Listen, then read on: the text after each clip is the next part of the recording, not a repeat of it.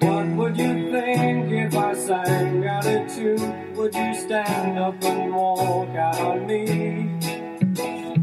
Lend me your ears and I'll sing you a song, and I'll try not to sing out of key. Oh, I get by with a little help from my friends. Mm, I get high with a little help from my friends. Mm, gonna try with a little help from my friends. 에, 반갑습니다. 일 부에 이어 이십일 세기 새로운 지적 패러다임의 변화, 한국인의, 한국인을 위한 지적 패러다임에 대한 강의를 지금부터 시작하겠습니다. 알피인스티트 열린강좌 정하연입니다. 새로운 지적 패러다임의 변화에 적응해서 적극적으로 대처하자. 이것은 우리가 뭐 교양을 쌓고 지식을 얻기 위한 것이 아니라 살아남기 위해서 헬조선이라고 지금 이 삼포, 사포, 오포, 칠포 젊은이들이 늘어나고 있는 시대에 이 그런 시대에서 새롭게 살아남기 위한 방법론으로 이 지식을 취하는 방법을 여러분에게 제시하고자 이런 강의를 기획하게 된 것입니다. 사실은 지금은 언리미티드 경쟁사회거든요. 무한 경쟁 사회 속에서 이 지식으로 무장하지 않으면은, 새로운 패러다임에 적극 대처하는 지식으로 무장하지 않으면은 자연스럽게 삼포, 오포, 칠포 젊은이가 될 수밖에 없습니다. 자, 왜 그런가? 지적 패러다임이 어떻게 변화됐고 어떤 식으로 전개됐는가? 그 다음에 봉합적 사고와 조합적 사고의 전개 과정과 그 분열의 조짐, 또 분열의 눈이 준 이 분열적 사고에 대해서 여러분께 일부에서 말씀드렸습니다.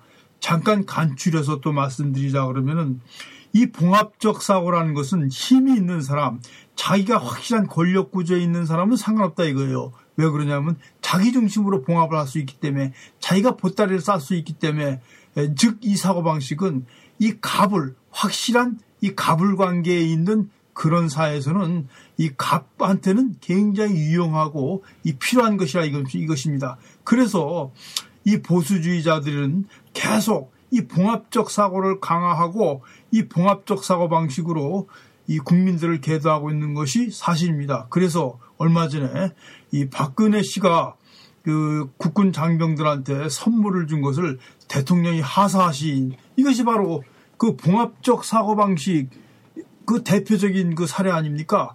어, 우에서 베푸는 자가 있고 그것을 복종하는 자가 있고, 우에서 보따리를 싸는 자한테 힘이 약한 자는 자연스럽게 그 보따리 속에 함께 싸여야지만 살아남을 수 있다. 그래서 그 보따리에 적극적으로 싸이길 원하는 것이죠.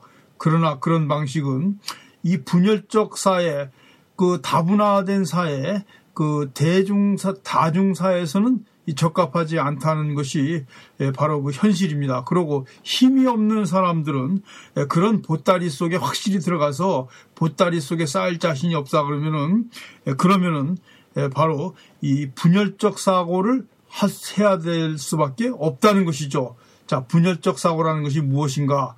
일부에서 여러분한테 잠깐 말씀을 드렸습니다. 분열적 사고라는 것은 끊임없이 이 사고 방식을 닫지 않고 봉합하지 않고 전개하고 발전시켜 나가는 방식입니다. 이 발전시켜 나가는 방식이 있죠. 이 분열에서 분열을 거듭하는 것이 아니라 중간 스테이션 같은 과정이 있습니다. 즉, 이 분열을 하고 이 봉합하고 조합하고 다시 그 분열, 봉합하고 조합하는 것은 이 새로운 분열을 위한 단계로서 아주 순간적으로 잠시 머무르는 그런 이 단계가 되어야 된다는 것이죠. 봉합적 사고는 항상 왜, 왜라는 단어를 앞세워서 꼬리에 꼬리를 물면서 그 질문 과정을 끊임없이 추적해 나가면서 이 지적인 얼개, 지적인 구성력을 갖추는 것입니다. 즉, 눈을 하나로 통합하는 것이 아니라 하나의 사고를 할 때마다 하나의 사물을 보고 하나의 입장을 세울 때마다 새로운 눈을 만들고 그 눈을 자기 안에 축적해서 여러 눈을 갖고 난 후 사물을 볼 때 다양한 눈을 자유스럽게 끄집어 쓴, 쓴다 이거예요. 그러니까 쉽게 얘기해서 해가 뜰 때 선글라스를 껴야 되는 거하고 똑같습니다. 즉 다른 환경, 다른 조건, 다른 대상들을 만났을 때마다 적절한 안경을 바꿔 쓰면서 그것들을 본다 이거죠.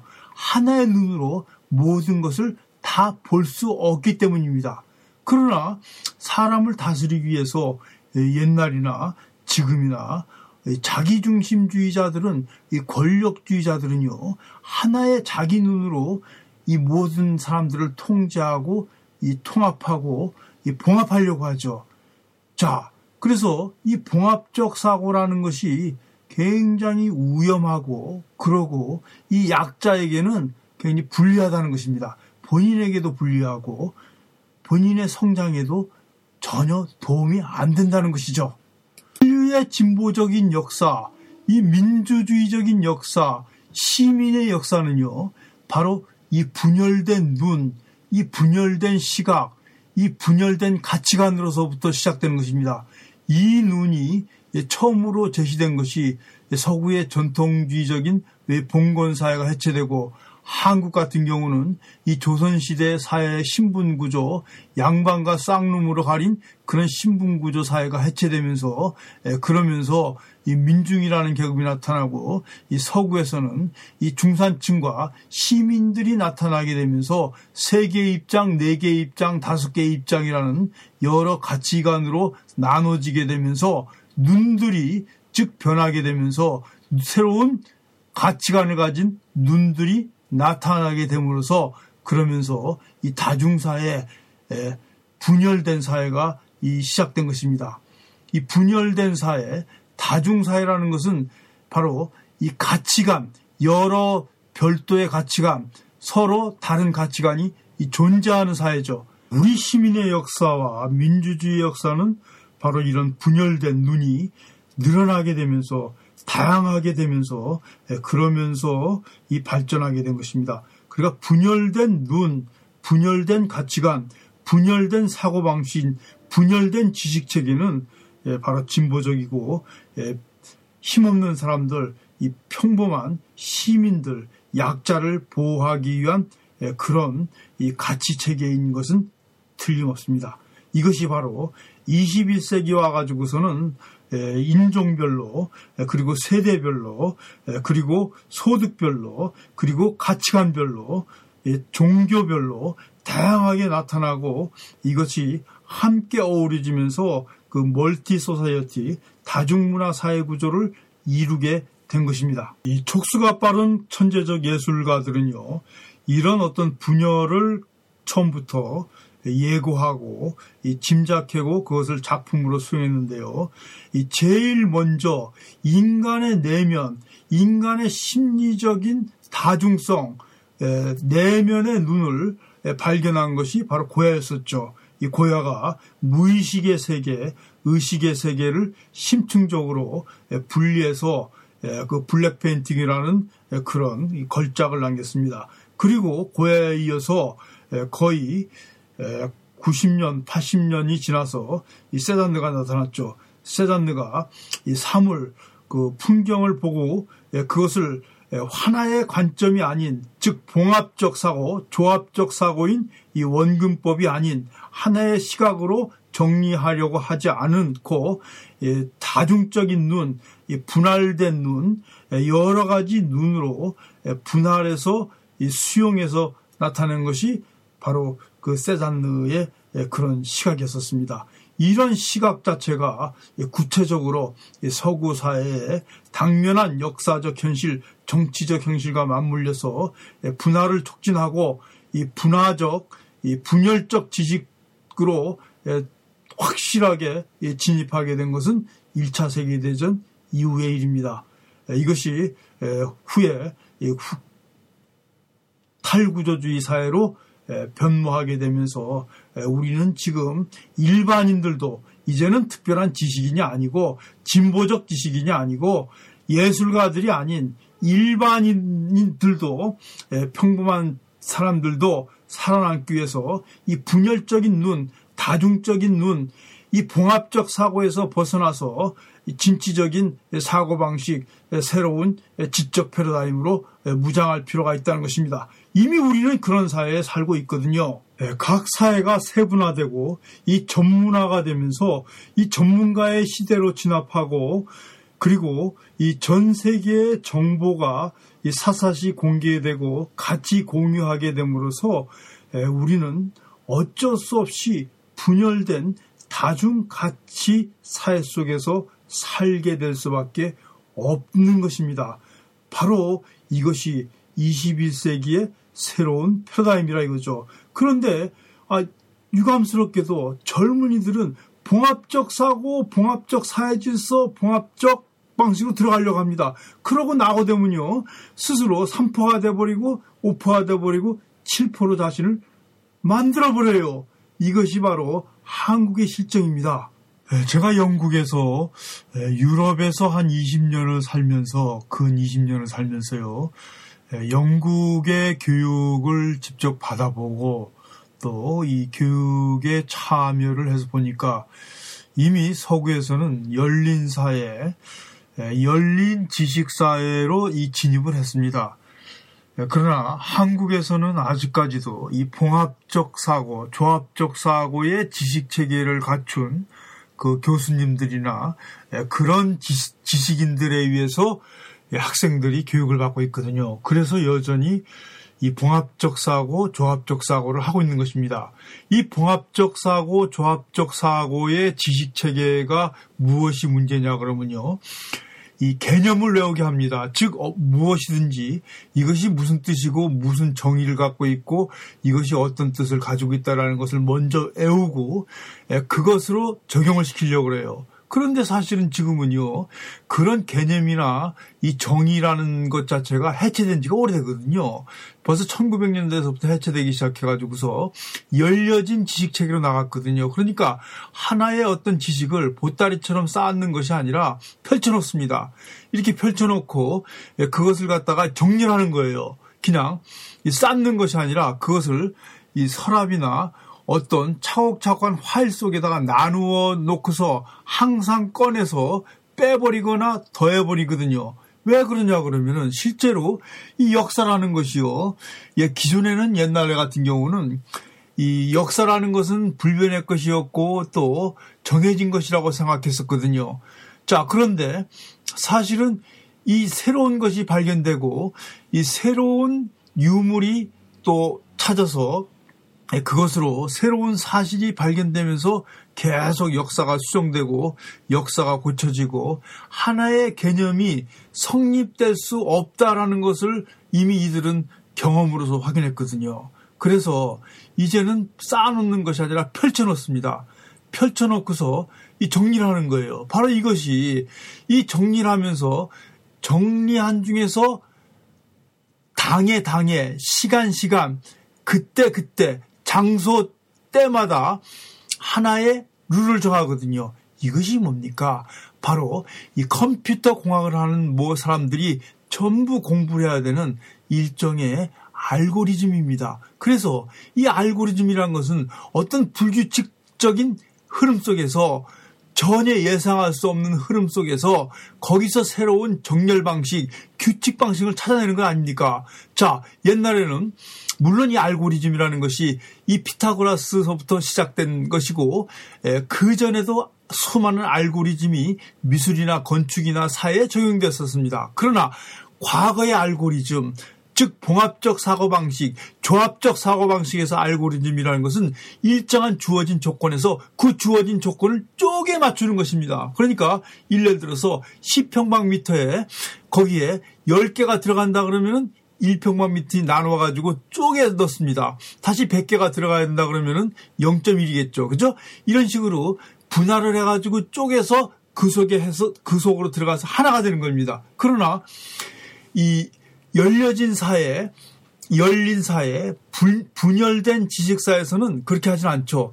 여기서는 이 불규칙적인 그대로 놔둡니다. 그대로 놔둔 상태에서 그것들이 움직이는 것을 흐름을 관측하고 그 움직이는 흐름 속에서 하나의 정렬 방식을 찾아내 가지고서 거기서 질서를 찾아내는 겁니다. 새로운 룰을 찾아내는 것이죠. 그래서 알고리즘이 지금 이십 개가 넘게 예, 새로 생기고 계속 생겨나는 것입니다. 끊임없이 끊임없이 생겨나는 것이거든요. 이 알고리즘의 주인들이 바로 이 알고리즘을 만든 사람들이 지금 세계를 리드해 나가고 새로운 질서를 창조해 나간 사람입니다. 이 구글을 구글의 서치 엔진을 만든 사람이 이 알고리즘을 만든 것이죠. 그 다음에 이 또 이 병원에서 또 이 휴먼 리소스 인력관리 차원에서 물류에서도 지금은 이 알고리즘이 안 쓰이는 데가 없습니다. 이 불규칙적한 흐름 속에서 이 욕망이 다양한 욕망이 분출된 사회 속에서 이것을 정렬하는 방식이거든요.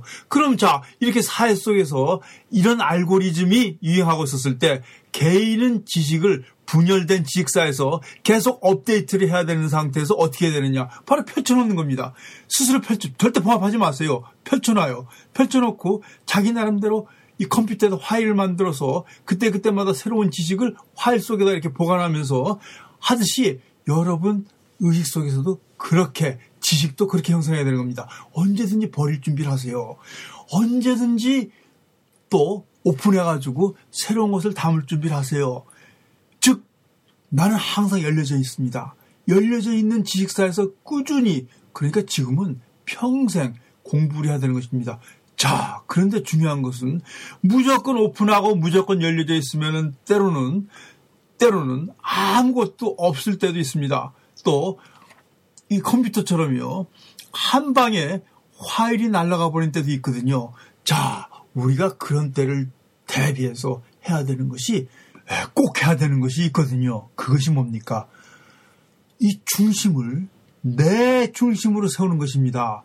내가 원하는 것, 내가 바라는 삶, 내 욕망, 내가 진정으로 원하는 나를 중심에 놓고서 그 중심에서 지식을 채우는 것입니다. 그러니까 과거의 봉합적 조합 조식이, 지식이 뭐가 문제였었냐 그러면요.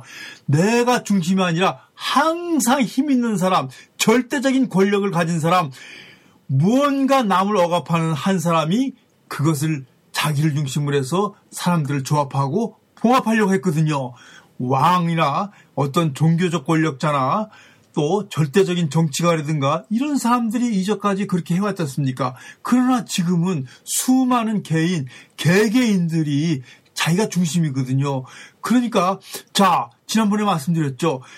이 열려진 지식사회로 가기 위해서는 항상 중간중간에 화일 정리해야 됩니다. 화, 화일을 정리해야 돼요. 이것이 뭡니까? 아카이브라는 건 아닙니까? 자기 나름대로의 이 정렬된 지식체계, 구축체계를 갖추는 것이거든요.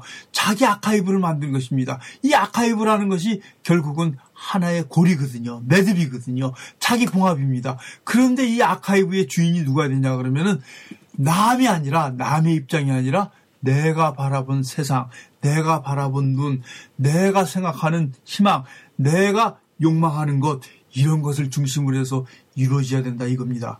이것이 뭡니까? 바로 신자연, 신자연주의 천구백구십삼 년에 한국에서 선언된 신자연주의 선언의 기본 질서이기도 합니다. 모든 것은 나를 찾는 것으로부터 시작됩니다.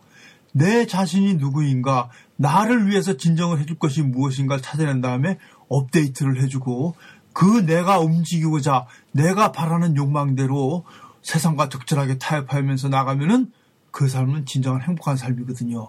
바로 이 자각, 깨달음 이것이 주는 삶을 질서로 해서 지식체계를 갖추고 지식을 쌓는 것입니다. 여기서 이렇게 만들어진 알고리즘이 진짜 자기 알고리즘이거든요. 그런데 대부분 사람들은 알고리즘이 뭔, 왜 만들어야 되는지 뭔지도 모르고 알고리즘 공식을 배우고 알고리즘을 배워요. 지금 컴퓨터 배우는 사람들이 그런 양상이거든요. 예, 봉합적 사고의 중심자는 항상 타인을 객관합니다.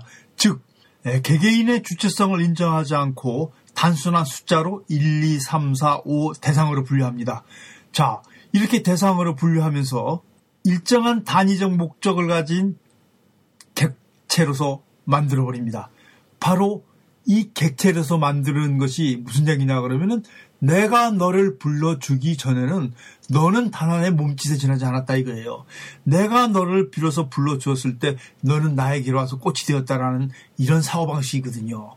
그러니까 의미라는 것은 내가 붙여줬을 때 의미라는 것이고, 그 모든 사람들은 능동적이 아니라 수동적으로 가지고 그 상대의 꽃이 되는 것입니다. 그러나 신자연주의 사상은 내가 중심입니다. 즉 네가 나를 불러주기 전에도 나는 이미 하나의 꽃이야. 누가 뭐라 그래도 나는 이미 하나의 꽃이고, 나는 내 나름대로 어떤 아름다움을 갖고 있고, 내가 맺는 꽃을 통해서 나는 하나의 열매를 맺을 거야 라는 것이 바로 개인의 자각, 나에서부터 출발한 내 욕망을 극대화시키면서 내 삶의 질서를 중심으로 해서 새로운 것이 구축된, 내가 내 아카이브를 구성하고 내가 내 보따리를 만들고 내가 내 봉합적 사고를 만들어서 화일로 정리해놓는 바로 이것이 신자연주의 사상인 것입니다. 천구백육십구 년서부터 전개되었다고 얘기하는 흔히 탈구조주의에서 가장 핵심적인 얘기가 욕망입니다. 인간을 움직이는 문화를 만들고 세계를 만들고 개인을 만드는 것은 이 욕망이다. 자, 이 심프로이드 학파 라캉 같은 경우는 그 욕망이라는 것이 결핍에서 나온다 그랬고요. 이 딜레즈 같은 경우는 욕망이 욕망을 만들고 끊임없이 환기된 욕망이 또 새로운 욕망을 형성한다. 즉 욕망은 기간 없는 브레이크 없는 아, 브레이크가 없는 그런 그 전차와 같다는 그런 의미적인 발언을 했죠. 이 바로 개인의 욕망, 사회적인 인식 속에서 찾은 내, 나의 진정한 이 욕망을 찾아서 움직이는 것이 이 바로 신자연주의의 핵심으로서 이 탈구조주의의 대안적인 지식 해결 방법의 몸짓이기도 합니다. 어느덧 시간이 다 간 것 같습니다. 원래 오픈 강좌에서는 두 시간 강좌를 하는데, 이렇게 영국사랑 열린 강좌는 누구나 쉽게 들을 수 있도록 사십 분 정도로, 이십 분, 이십 분, 사십 분 정도로 축약을 하다 보니 여러분께 여서는 이해를 잘 못하시고 무슨 말인지, 신자연주의가 무엇인지, 탈구조주의가 무엇인지, 후기구조주의가 무엇인지 이런 것들에 대해서 의문을 갖는 분도 계실 줄 믿습니다. 그런 분들은 영국사랑 열린 강좌 일례를 들어서요, 그 여기 보면은 그 신자연주의라든가 또 탈구조주의, 후기구조주의에 대한 어떤 그런 그 강의들이 많이 수록되어 있습니다. 자, 예를 들어서요, 예, 영국사랑 이십삼 강 같은 경우 이십이 강, 이십삼 강, 이십일 강, 예, 그 다음에 이십 강 또 십팔 강 이런 것들이 속에서 예, 충분하게 예, 다루고 있고, 분열된 사회가 이 역사 구조에 대한 것 같은 경우는 예, 세계 미술이 세상을 바꾼 이십사 개의 역사 현장 강의에서 모두 잘 설명이 되어 있습니다. 차근차근 여러분이 지난 강의를 들어보시면은, 아, 이 분열된 지식이 세계가 무엇이고, 탈구조주의 세계가 무엇이고, 또 신자연주의란 무엇인가에 대해서 여러분들이 추가로 들으실 수 있을 것 같습니다. 혹시 또 알고 싶으신 분은 언제든지 이 영국사랑 그 이 올려진 그 화일 밑에다가 댓글로 에 달아주시면은 제가 예 답변을 해드리도록 하겠습니다. 감사합니다. 오늘도 영국사랑의 후원자님의 후원으로 여러분께 이렇게 짧은 시간이나마 만나서 새로운 지식, 이 분열된 지식사회 속에서 어떻게 우리가 살아남을 것이에 대한 여러분과 함께 시간을 가져본 것 같습니다. 감사합니다. 열린 강좌, 언제 어디서나 열릴 수 있는 열린 강좌 정하연이었습니다. 감사합니다.